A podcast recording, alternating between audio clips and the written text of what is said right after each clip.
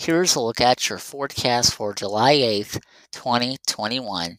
A chance of showers and thunderstorms, then showers likely, possibly thunderstorms after 3 p.m. Otherwise, you'll see partly sunny skies with your high near 87. For your Thursday night, a 40% chance of showers and thunderstorms, mainly after 2 a.m. Otherwise, partly cloudy with your low in the mid to near 70s, about 71.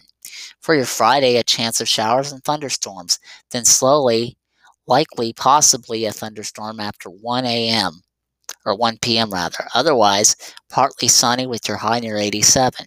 For your Friday night, a 20% chance of showers and thunderstorms. Otherwise, partly cloudy with your low around 70. That's your latest forecast. Have a good day.